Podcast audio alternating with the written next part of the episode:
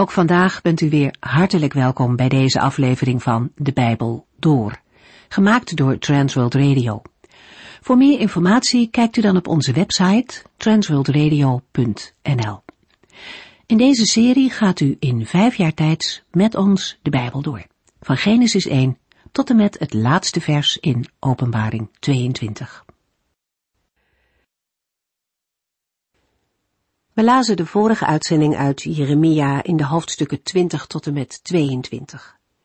De profeet heeft opnieuw namens God een oordeelsboodschap gebracht in het dal van Ben-Hinon. Ook de priester Paschur is bij de toehoorders. Hij is het niet eens met de woorden van Jeremia en hij reageert heftig. Hij slaat de profeet en sluit hem op. In plaats van de boodschap ter harte te nemen en daarna te handelen, laat Paschur met zijn gedrag zien dat hij Jeremia voor een valse profeet houdt. Maar dat was Jeremia niet. De waarheid kan soms hard zijn en pijn doen, maar onze reactie daarop laat zien uit welk hout wij gesneden zijn. Het is de eerste keer dat er geweld wordt gebruikt tegenover Jeremia, en dat nota bene door iemand uit een priesterfamilie. Jeremia wordt de volgende ochtend vrijgelaten en spreekt dan meteen weer vrijmoedig de woorden van God tegen Paschur. Hij kondigt aan dat de koning van Babel zal komen om de bevolking van Juda en alle rijkdommen van Jeruzalem weg te voeren. Voor het eerst wordt de vijand met name genoemd. Ook krijgt Paschur een andere naam van de Heere.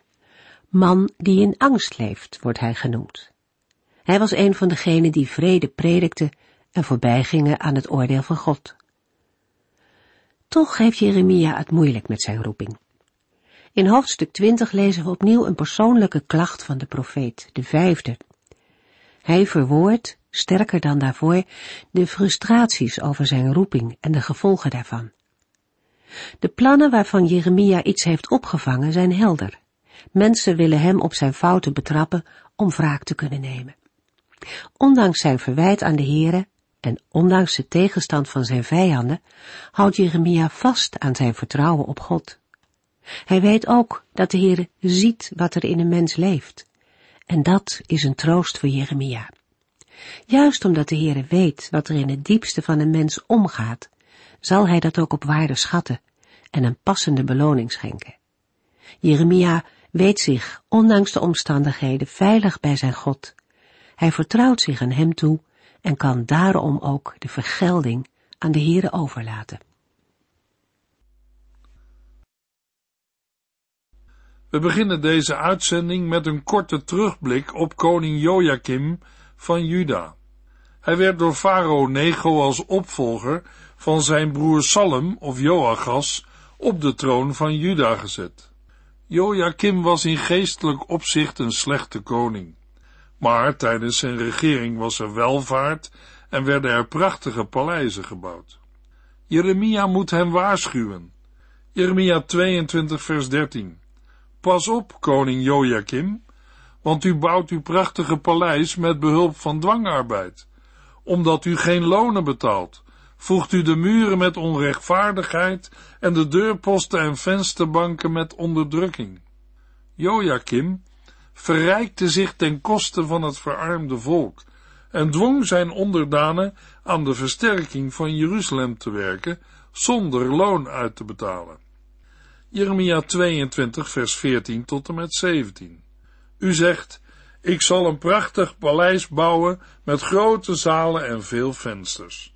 Het houtwerk wordt van kostbaar cederhout en het wordt in een mooie rode kleur uitgevoerd. Maar veel cederhout in uw paleis maakt u nog geen machtige koning. Waarom regeerde uw vader Josia zo lang? Omdat hij in alle opzichten rechtvaardig en eerlijk was. Daarom zegende God hem. Hij zorgde ervoor dat armen en noodlijdenden geholpen werden, en daarom ging het hem goed. Hij begreep wat het betekent mij te kennen, zegt de Heere. Maar u, u bent hebzuchtig en een en al oneerlijkheid. U vermoordt onschuldigen, onderdrukt armen en regeert met een meedogenloze hardheid. Jojakim was een tiran voor zijn onderdanen en ging over lijken om zijn doel te bereiken.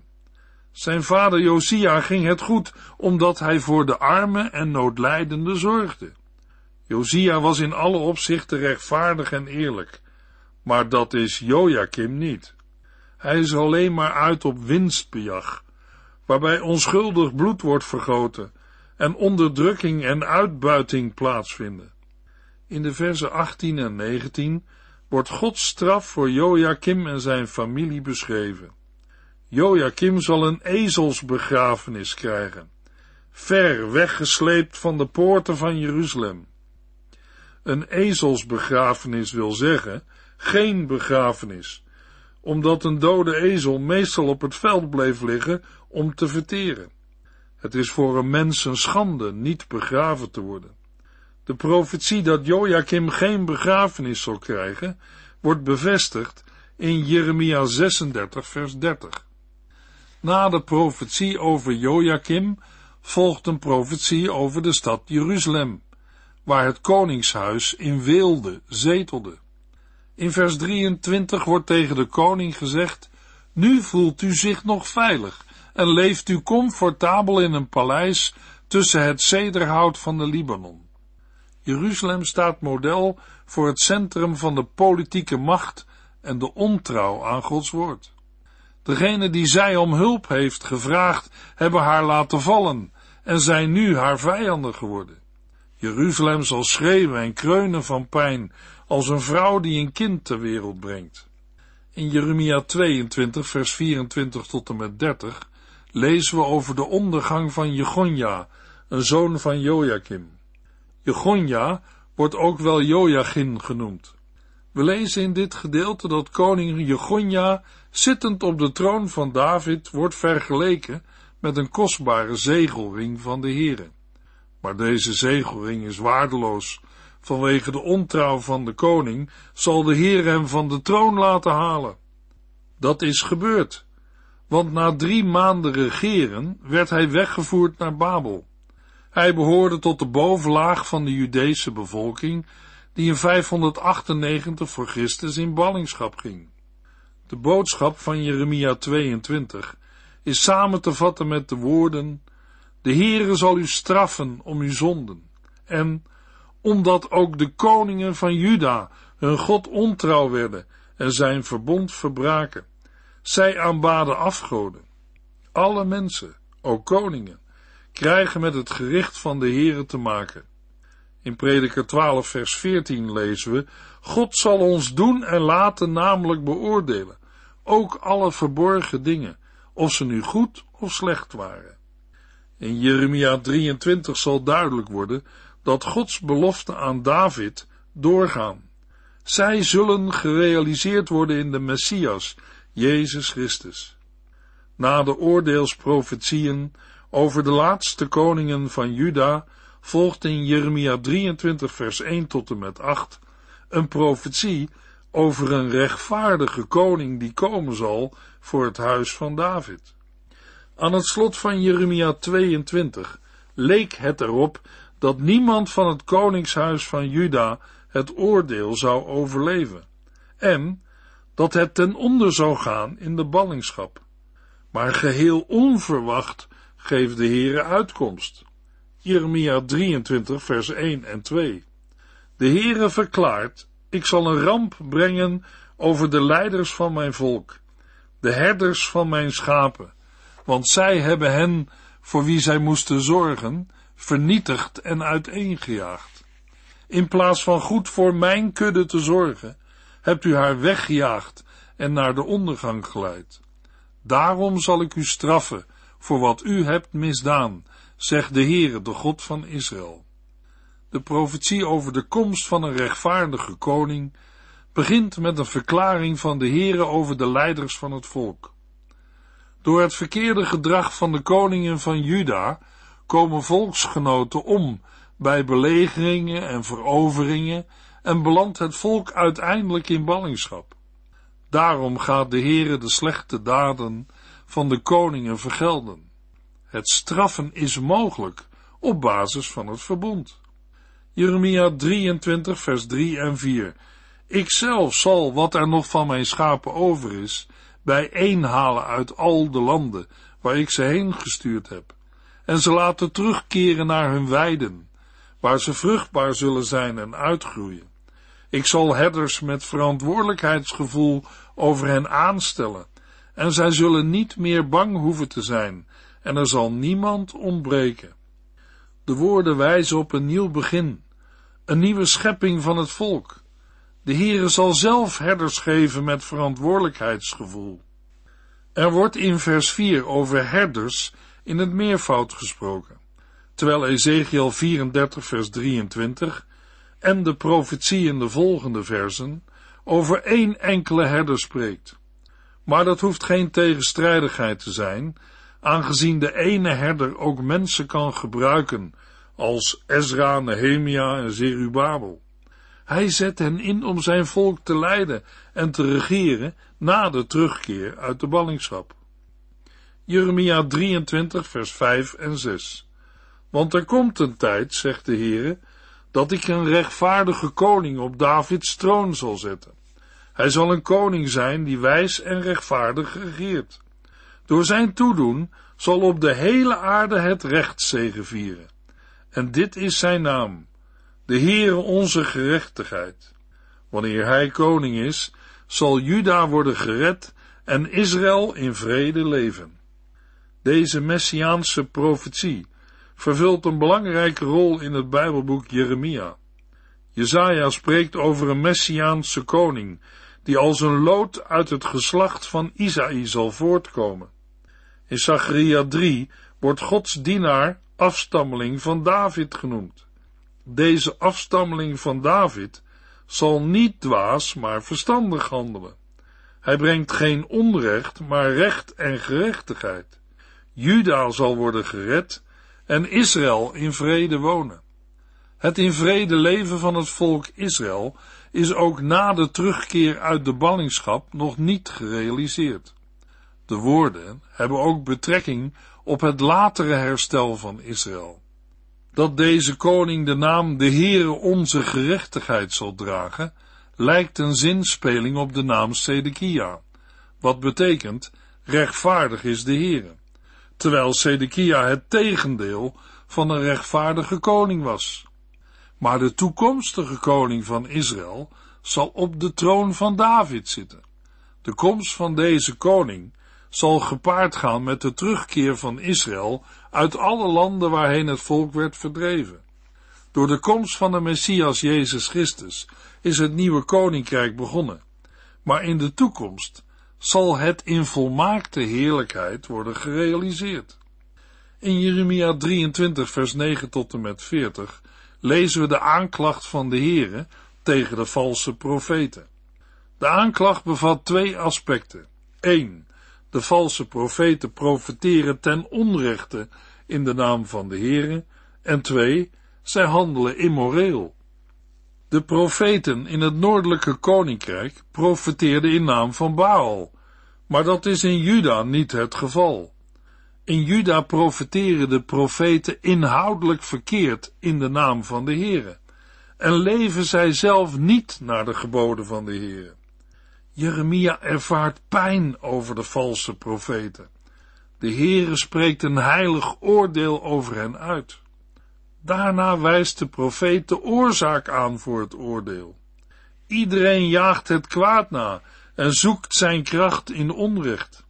Vanwege de genoemde zaken zal de weg van de valse profeten en priesters donker en glibberig worden. Zij zullen worden opgejaagd in de duisternis en ten val komen. Op Gods tijd komt de straf. De Heere heeft de ongerijmde dingen bij de profeten van Samaria gezien. Zij profeteerden namens de Baal en misleiden het volk. Maar bij de profeten in Jeruzalem heeft de Heere nog ergere dingen gezien. Zij plegen echtbreuk en genieten van oneerlijkheid. In vers veertien zegt de Heere over hen: deze profeten zijn net zo goddeloos als de inwoners van Sodom en Gomorra. Door hun schuld is dit land vanuit Jeruzalem overspoeld met goddeloosheid. Daarbij moeten we denken aan afgoderij, overspel en immoreel gedrag. Israël mag zich niet met occulte praktijken bezighouden. Dat is ook niet nodig, omdat de Heere door zijn profeten tot hen spreekt. Maar dan moeten ze wel luisteren. Jeremia drieëntwintig, vers zestien tot en met achttien. Dit is mijn waarschuwing aan mijn volk, zegt de Heere van de hemelse legers. Luister niet naar deze valse profeten, als zij profeteren, want zij geven u alleen maar valse hoop. Alles wat zij zeggen, verzinnen ze zelf. Zij spreken niet namens mij. Zij zeggen voortdurend tegen de mensen die niets van mij moeten hebben, maak u geen zorgen, alles is in orde. En tegen hen die leven naar eigen goeddunken, de Heere heeft gezegd dat u geen kwaad zal treffen. Kunt u ook maar één van deze profeten noemen, die dicht genoeg bij God leeft om te kunnen horen wat hij zegt? Heeft ook maar één van hen de moeite genomen naar zijn woord te luisteren? De Heere keert zich tot de godsdienstige leiders. Hij stuurt in zijn toorn een razende wervelwind om deze goddeloze mannen weg te vagen. De Heere zegt in Jeremia drieëntwintig, vers eenentwintig, ik heb deze profeten niet gestuurd, maar toch beweren zij door mij te zijn gezonden. Ik heb niets tegen hen gezegd, maar toch zeggen zij dat hun woorden de mijne zijn. Als zij wel naar de Heere hadden geluisterd, dan hadden zij het volk gewaarschuwd en het volk zich bekeerd van de slechte wegen en daden. In Jeremia drieëntwintig, vers drieëntwintig tot en met tweeëndertig wordt duidelijk dat de Heere de valse profeten gaat aanpakken. In vers achtentwintig zegt de Heere, er is verschil tussen kaf en koren. En in vers tweeëndertig, ik heb hen niet gezonden, maar zij verleiden het volk en hebben mijn volk niets waardevols te zeggen. In Jeremia drieëntwintig, vers drieëndertig, begint weer een nieuw gedeelte over de valse profeten. De valse profeten verdraaien de woorden van de levende God en spreken hun eigen woorden. Jeremia vierentwintig, vers één tot en met zes. Nadat koning Nebukadnessar van Babel koning Jechonja van Juda, de zoon van Jojakim, gevangen genomen en tot slaaf gemaakt had, en hem samen met de bewindslieden van Juda, de smeden en andere vaklui, verbannen had naar Babel, gaf de Heere mij het volgende visioen. Ik zag twee manden met vijgen voor de tempel in Jeruzalem staan.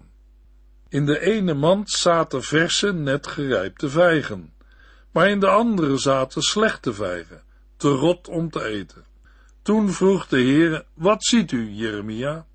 Ik antwoordde, vijgen, een mand met goede en een mand met slechte vijgen. Daarna zei de Heere, de goede vijgen staan voor de bannelingen uit Juda, die naar Babel zijn gestuurd. Ik heb het voor hun bestwil gedaan. Ik zal ervoor zorgen dat zij daar goed worden behandeld en hen hier weer terugbrengen. Ik zal hen helpen en geen pijn doen. Ik zal hen planten en niet uitrukken. Na de woorden over de valse profeten lezen we het visioen met de twee manden met vijgen. Dit gebeurt doordat Nebukadnessar koning Jechonja, de bewindslieden, de smeden en andere vaklui uit Jeruzalem in ballingschap had weggevoerd naar Babel. In Jeremia vierentwintig, vers vier tot en met tien lezen we de profetische betekenis van de goede en slechte vijgen. De belofte van terugkeer heeft in eerste instantie betrekking op de terugkeer uit Babel. Maar de profetieën verwijzen in het verlengde hiervan ook naar een eschatologische toekomst. In feite is Jeremia vierentwintig, vers zeven een specifieke toepassing van de algemene belofte die in Deuteronomium is gedaan. In de verzen acht tot en met tien wordt de dreiging voor de achtergeblevenen geschilderd. Het staat in schril contrast met de belofte van de ballingen die zijn weggevoerd. De Heere zal Zedekia met zijn bewindslieden en de achtergeblevenen in Jeruzalem, net zoals de Judeërs die in Egypte wonen, maken als slechte vijgen, te rot om te eten. Jeremia vierentwintig, vers negen en tien. Ik zal hen verspreiden over alle landen van de wereld, Overal waarheen ik hen verdrijf, zullen zij worden beledigd, uitgelachen en vervloekt. Ik zal hen laten kennismaken met de gewelddadige dood, honger en ziekten, totdat zij zijn verdwenen uit het land Israël, dat ik aan hen en hun voorouders gaf. Voor de achtergeblevenen in Juda is er alleen het oordeel. Voor hen is er geen oproep tot bekering meer, alleen een aanzegging van wat de Heere zal gaan doen. Hij zal zijn straf voor de zonde van het volk uitvoeren op basis van de zegen- en vloekbepalingen van het verbond. Voor de weggevoerden is er hoop op grond van de beloften die de Heere heeft gedaan. Hij ziet hen als goede vijgen. Zo wil de Heere ook vandaag nog mensen aanzien, uit pure genade. Daarom, luister naar zijn woord. Laat dat woord niet het ene oor in en het andere weer uitgaan. Jeremia vijfentwintig is een veelbesproken gedeelte. Sommige uitleggers zien het als een afsluiting van een eerste hoofddeel, anderen als het begin van een tweede hoofddeel. Maar wij gaan niet uit van een tweedeling. Theologisch kan Jeremia vijfentwintig wel als een keerpunt worden gezien en als een conclusie van de vroegere periode, omdat er in Jeremia vijfentwintig, vers twee en drie, wordt gesproken over de afgelopen drieëntwintig jaar. Volgens vers één is de boodschap afkomstig uit het vierde jaar van koning Jojakim, dat is in zeshonderdvijf voor Christus, een belangrijk jaar in het Bijbelboek Jeremia. Vanaf de zomer van het jaar zeshonderdvijf voor Christus stond Juda niet langer onder Egyptisch gezag, maar onder het gezag van Babel. Dit omdat Nebukadnessar het Egyptische leger bij Karkemis aan de Eufraat had verslagen. Vanaf toen was Jojakim vazal van Babel. Kort daarna belegerde Nebukadnessar Jeruzalem en vond de eerste wegvoering plaats. Jeremia vijfentwintig valt in twee delen uiteen.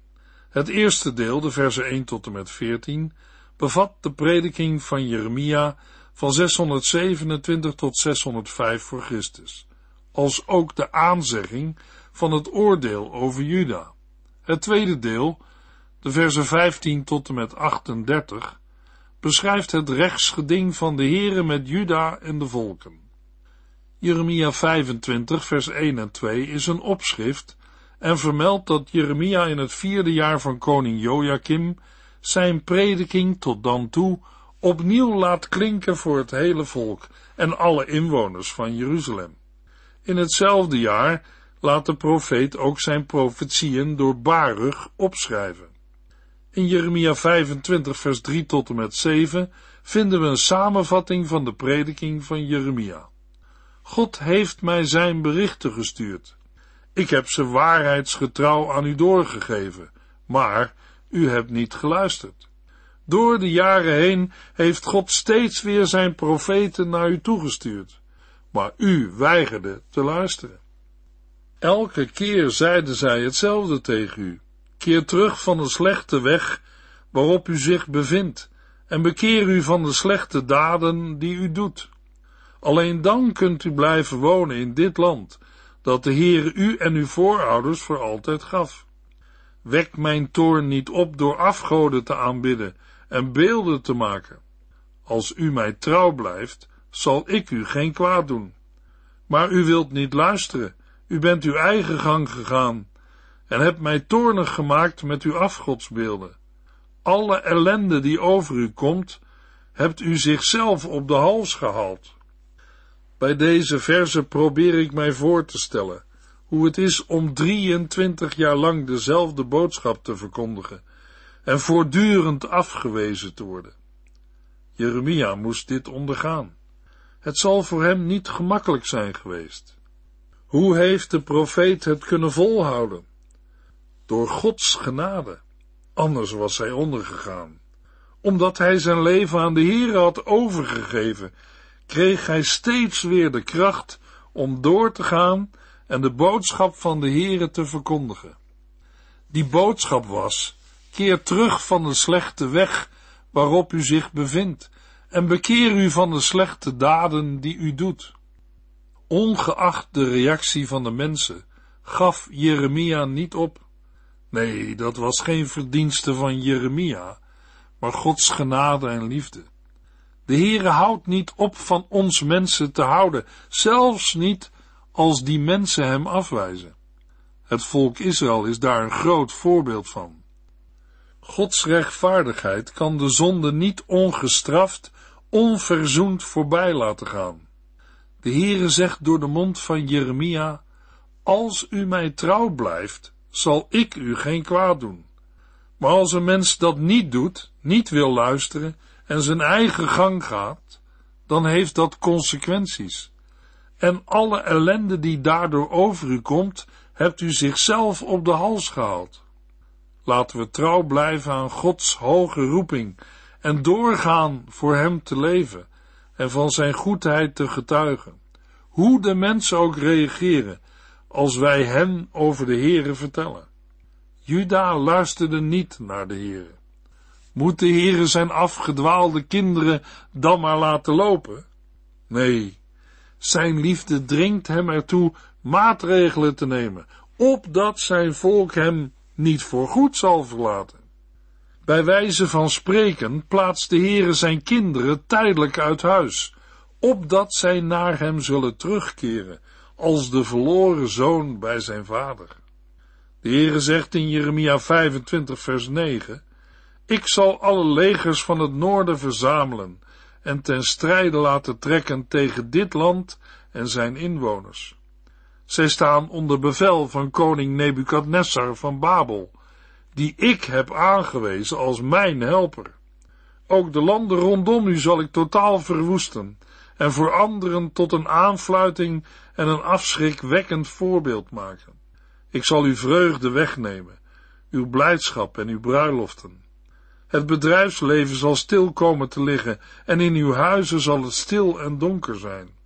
Dit hele land zal een verlaten wildernis worden.